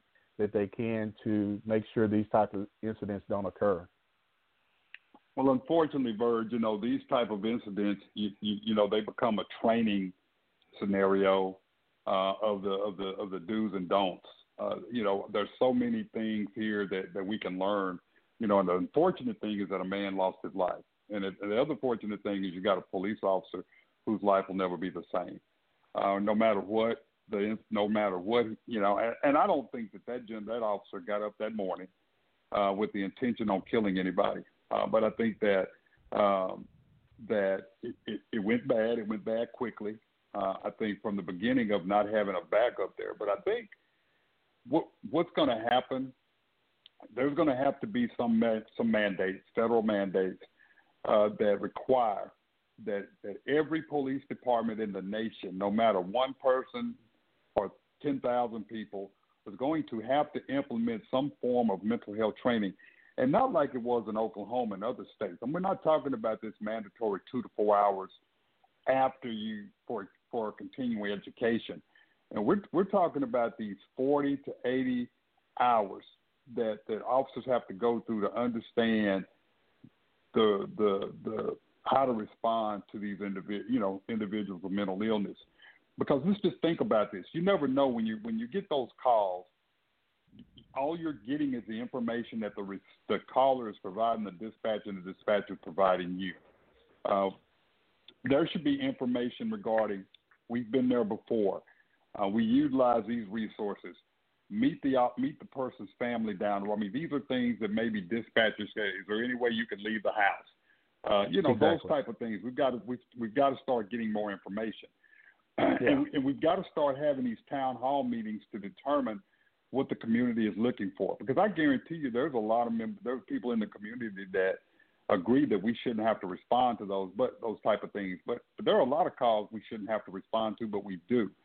So we're going to do that. Let's prepare. I mean, we we've got to prepare these recruits. We've got to have this annual training, certification. I think you're going to start seeing the partnerships with with with with universities to to help design these type of response teams and things like that. Uh, these are the type of things that, that that's going to have to happen. You can't, in the times we're in, you can't leave it up to the department to determine what they're going to do and what they're not going to do when it comes to responding to the needs of a person with mental illness or comes to responding to people of color. You can't leave that up to the department. You got to have those mandates, and not only have those mandates, they've got to be uh, make sure that those mandates are being followed to the letter of the of the of the of the policy. Yeah. Well, and you know, Keith, you made you, you made a really good point uh, that agencies or, the officers, the information comes from the dispatcher down to the officers, but a lot of times I, I think the officers. One of the good things that that I've done in the past uh, when I've had to respond to mental health calls is to to meet the family outside of the house or or ask uh, or call the family and have them to meet me at a next door neighbor's. Because again the individual person that you are responding to they see a uniform and they see somebody with a weapon and now you become that threat. And so i think that's a, a really good point to make that uh, agencies really need to start training somewhat outside of the box instead of just saying hey this is just like any other typical call because it's not because you're dealing with a mental health crisis or mental health you know uh, illness and so those calls are not just your typical calls because they can either go good or they can go bad. And when they go bad, unfortunately, they end up uh, with the death of, of a of a person who is unarmed. And even if a person is armed, they may have a, a knife or something. Again, I, it, there has to be other alternatives that we can use to uh, to respond to those type of calls. Well, there, does, Verge, but we have to understand too. Sometimes you have no choice. I mean, sometimes, and I think I think the listeners understand that that the exigent circumstances, things change so quickly, and sometimes you have no choice. But I think also with the listeners, you know, you you can't pull the wool over a listener's eye, or listeners or community's eye. And say, why didn't he wait for backup? You know, why didn't he have the distance? You know, why did he not? You know, so so those are questions that people want to know, and so um, I don't know. I don't like the armchair quarterback, but because I I wasn't there, and and you got to try to figure out what was in his mind, what was in the officer's mind uh, Yeah, when that yeah. occurred. But I can Exactly. assure you that that wasn't. I, I'm very confident saying his intention was not to go there and end up in in a shooting.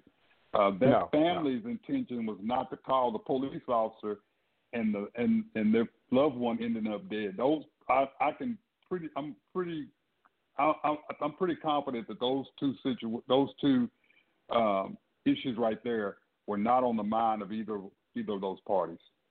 Yeah. Well, hey, Keith, we have a listener from Oklahoma City who's on the who's on the line with us. Uh, name is Adriana. Adriana, uh, thanks for joining you and the law on the uh, Batchelor News Radio Network. How you doing? I'm good. How are you guys? Ah, we're doing good. Doing glad, good. Glad, to, glad uh, you can come on and, and talk with us about the, the topic that we're talking about: mental health crisis in law enforcement. I'm glad to be able to join you guys tonight. Um, I've been listening and writing down a couple points. Um, uh, Chief Humphrey said something that I would really like to touch on, and that's the fact that police officers are uh, responsible to respond to a lot of calls that they might not be equipped to deal with. Now, Mhm. we know the role of police is to maintain public safety and order, but in present day society, we're relying on police officers to be relationship counselors in domestic violence calls. We're relying on them to be mental health counselors in mental health calls, and then substance abuse counselors when it comes to dealing with people that have substance abuse. And it's really not fair to the officer. I used to um, work as a city intern for a city in a side of Oklahoma County, and so I've uh, I worked predominantly in the police department. So I responded to a lot of mental health calls with our officers, and I know how strenuous of a task that is. Having to go and try to apprehend the person, then you have to take them to the nearest hospital for a physical, then drive them to the nearest bed. And one time, that was all the way in Arkansas for one of our officers, and that's absolutely Right. ridiculous. Yeah. And Mhm. so I think that um, a lot of people get offended when we talk about defunding the police. But from my point of view, it's not about you know taking away all of the officers' resources or the the things they knew need to do to or need to adequately perform their tasks. It's about divesting a little bit of those resources into programs and other resources that can take the burden off of our officers. Now, nationwide, we know that only about 4% of the calls that police respond to are violent crimes. 95.6 of the calls that officers respond to are nonviolent. And so that means there's a lot of leeway where we can give uh, medical professionals, mental health professionals, substance abuse professionals room to come in and kind of commandeer those situations that they're experts in dealing with instead of police officers who are trained in public safety. Now, they have um, programs all over the country that they're starting to implement. Cahoots uh, in Eugene, Oregon, for example, has been in operation going on seven years now. In the year of Right. Very good 2019, program. yeah, in the year of 2019, they responded to over 24,000 calls, which was 17% of all the calls made to 911, and they only needed backup for 150 of those calls. This operation is ran by um, the White Bird Clinic, and not only do they provide the Community Rapid Response Task Force, where they send out a mental health and a health care professional to 911 calls, but they also provide resources for continued help when it comes to they have like a dentistry, a medical clinic, homelessness case management, mental health and behavioral professionals, all kind of things. And this program operates beautifully and it actually saves about 8.5 million tax dollars a year. And so it just it it blows my mind when we are seeing that we have a problem with police um, using excessive force and even murdering people who are mentally ill. We also know that about 50% of the people that police murder each year are disabled people. There are solutions out there and there are better ways to combat these issues, but when you start talking about money or you start talking about policy, our society is so polarized right now that no one really wants to have those conversations, but they really could save a life. Exactly. Well, hey, uh, Adriana, we're we're coming up on a break, and and you have a wealth of of knowledge and information. And Keith, this is a young lady who is a college student in in Oklahoma City who I know uh, and and helped me out on my campaign when I was running for Oklahoma County Sheriff. Very intelligent young lady, but uh, Adriana, just stay with us while we take a, a quick break, and we'll come back and get right back to you. But you're listening to You and the Law on the Batchelor News Radio Network. If you want real discussions on politics, social issues, racial issues, and other topics, then tune into the Batchelor News Radio Show.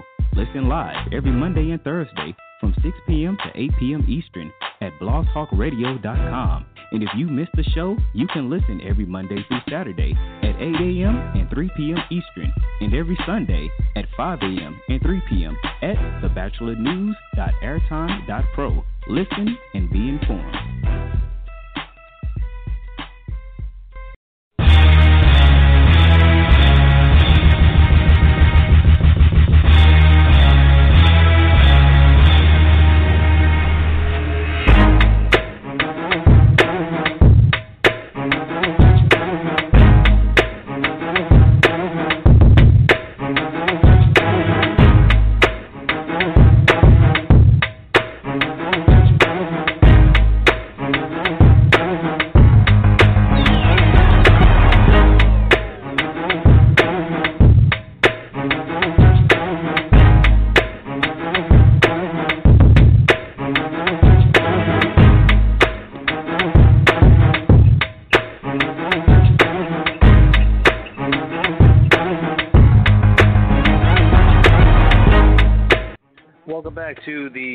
You and the Law show. Uh, of course, don't forget if you missed any part of the broadcast, you can go uh, to our website, the Batchelor News Radio Network.com, the Batchelor News Radio Network.com. I'm LA Batchelor. Uh, if you are on the line, if you have a question or comment, you can certainly do so as uh, Adriana in Oklahoma City did.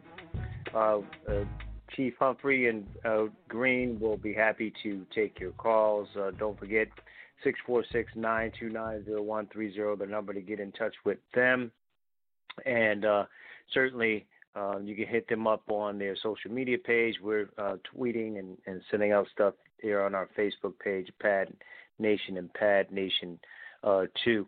Uh, guys, and uh, to you and to uh, your um, caller and people listening, and, and again, blessings and peace to you, uh, Virgil, and your, your family, sir. Um, I, uh, I, Thanks, I, I heard what, what, yes, sir. I, I heard that was all that was was said, and and you guys have known me for a while, Chief Humphrey. You know me for even longer, so you know how I respect what you guys do, especially the brothers that do it, brothers and sisters that do it. Um, to be frank about it, so you know how I feel about you, and and and want the safety first for you. But I think that we have to also be very real about at the end of the day with all the conversations about police are overwhelmed and they're being doctors, lawyers, Indians, and chiefs, basically, um, and they're not signed up for that and they're not trained, uh, which is the topic. At the end of the day, the optics is very, very bad. To your caller said, you know, in in this climate, black and brown people don't want to hear this as a mass. What what because what they saw was all these white folks going to the Capitol, like you said, uh, Chief Green, uh, destroying stuff, and not only leaving for the most part, but having these cops saying, "Well, don't desecrate this," and letting them in, and uh, outside of the brothers trying to do what they need to do, and sister, she getting arrested for defending herself. The other ones either had it planned or they didn't do what they needed to do. I understand that they were stormed and it was planned. My point is, is that those white folks, like a mob, went up there and said they were taking their country back. They taking their country back. That's their constitution. It ain't ours. It ain't ours. So with all the stuff that's going on, the training need, and at the end of the day, black folks are looking at that, and saying that these people just kind of walked out with the, maybe with the exception of 100 and 200 or whatever. They just walked home. They lived in our all our neighborhoods. They mowing their lawn and everything after they just uh, committed all that treason and and and all that rioting. And you know, if we went there, it would have been a lot of bloodshed. So I think that you know, yeah, in theory and everything, the training needs to be there. But until there's some equal justice on the law on both sides, black folks ain't trying to hear that as, as a as Yeah. a mass. Some of them get it, but black people ain't trying to hear that. You know, take care of us, give us the equal justice and the equal whatever, and then come talk to me after that. Basically. Yeah. You know, you know what, La, and, and- you're right, man, and and that's one of the things that I think you heard Virgil ask me earlier, and what I've said the last few weeks. I can't explain it. Uh, I can't explain why uh, that occurred at the at DC, and there wasn't more accountability. I can't explain that. But then I can't explain that you see some of the same things in other cities that are predominantly African American, and you see more heavy-handed, uh, more heavy-handed approach. I can't, I can't understand or I can't explain why it appears that every time we turn on the TV, at least more so than you know, more so than it should be, you're seeing an African American male or female, young, old, middle age, uh, dying at the hand of, of law enforcement. Uh, I don't know. I don't know. Uh, there's nothing I can say. I won't try to justify it. Uh, even if I say uh, it, it appeared to be justified, it it doesn't look that way to the to the minority community. And so I don't know. This is one this is one thing that is very difficult to understand, very difficult to explain. Uh, and then it evolves back to, man, was it a racial thing? And and and I I can't change the mind of, of, of, of our people when they're seeing And I'm not one of these people, LA, that will say, well, you didn't see what you really saw, or you shouldn't think what you really think. I mean, this is what people think. This is reality for some people, and so I don't know what they. I don't know why this is continually happening. It's very disheartening. Uh, it's very disappointing. I don't know. Yeah.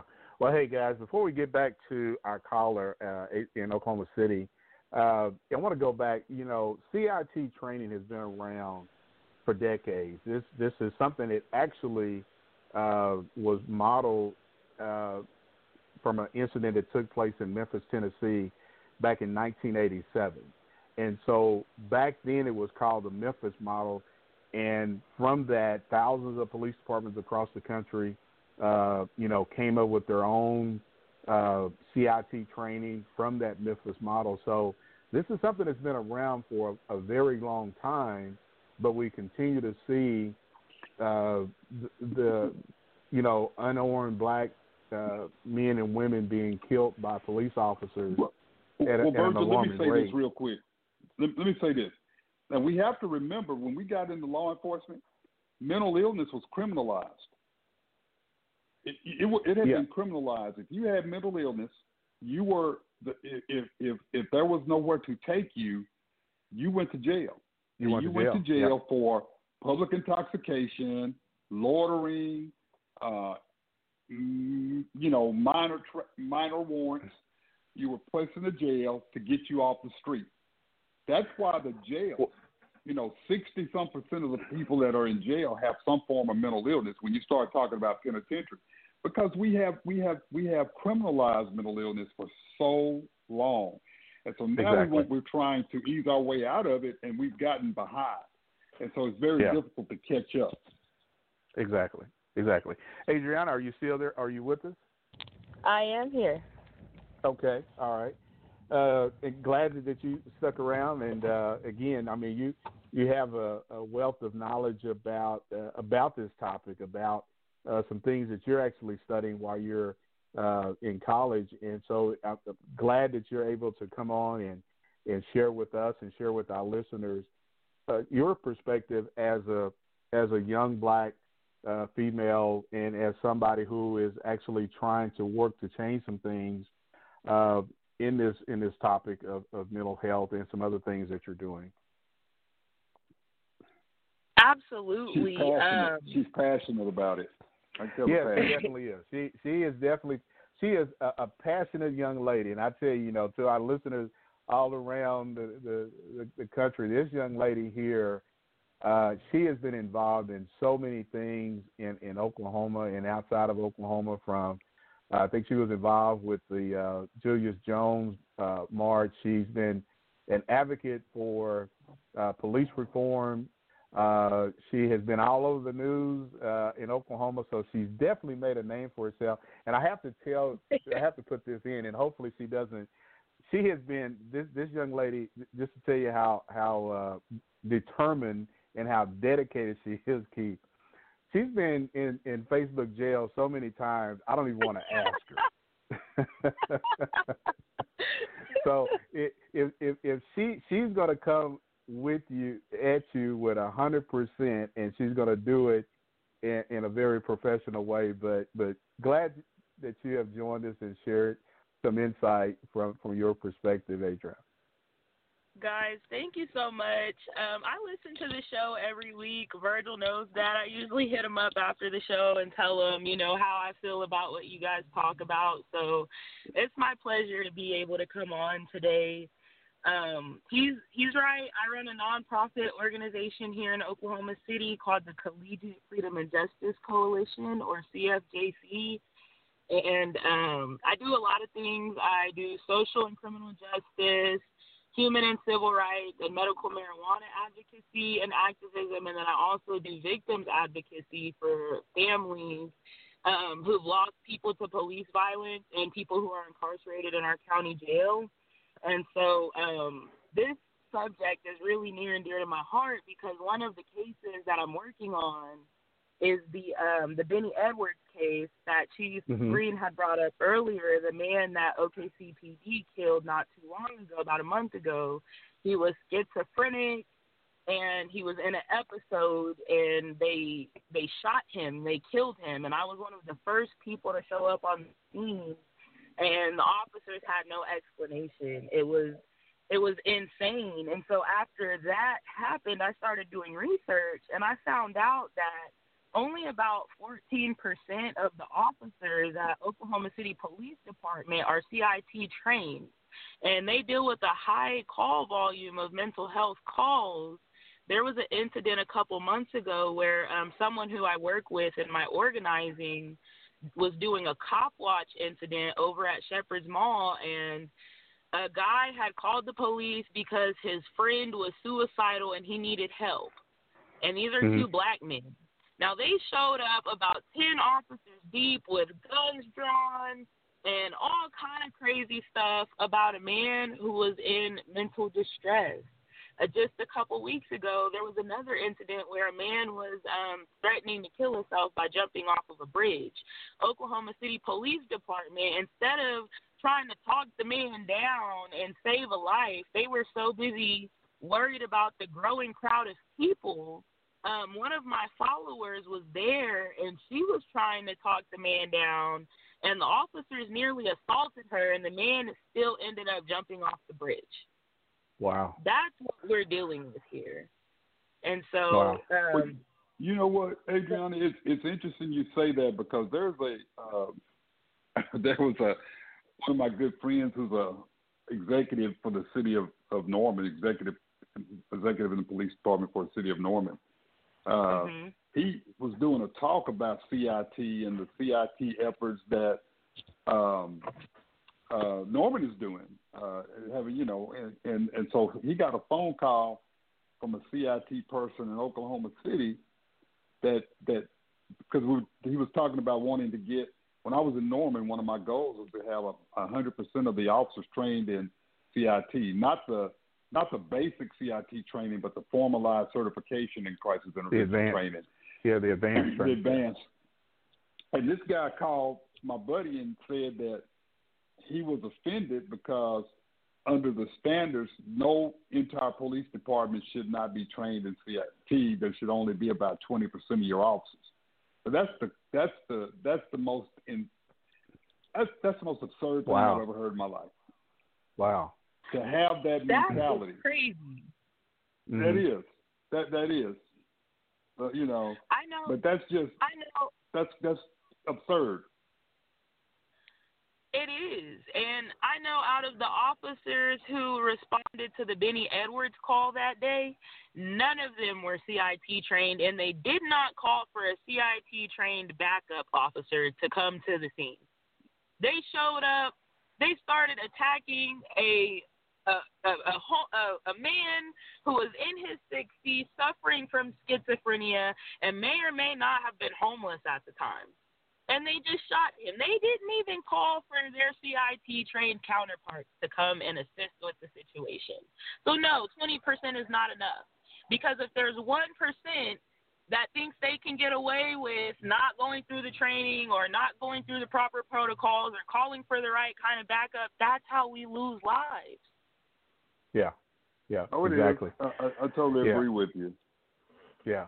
Well, Totally. Ray, you know, you know, we're we're coming up on uh, the last five minutes of, of the show, uh, Adriana, and we definitely thank you for for coming on and joining us, and and hopefully I can get you to come back on again to talk about some some other things that that you're doing uh, in the community, and uh, because a, everything that you're doing is is extremely positive and uh you're as as people say Keith, she's in the trenches she she she gets down and she uh she doesn't uh, hold back her words she's she's a lady a young lady who wants to be known and and uh it wants to make sure she can uh change things uh, especially here in Oklahoma City Absolutely. I have- thank you guys so much for having me, and I will come back anytime you want me to. All right. Well, thank you so well, much, great, young lady. Thank you. Appreciate you. Thank you. Thank you.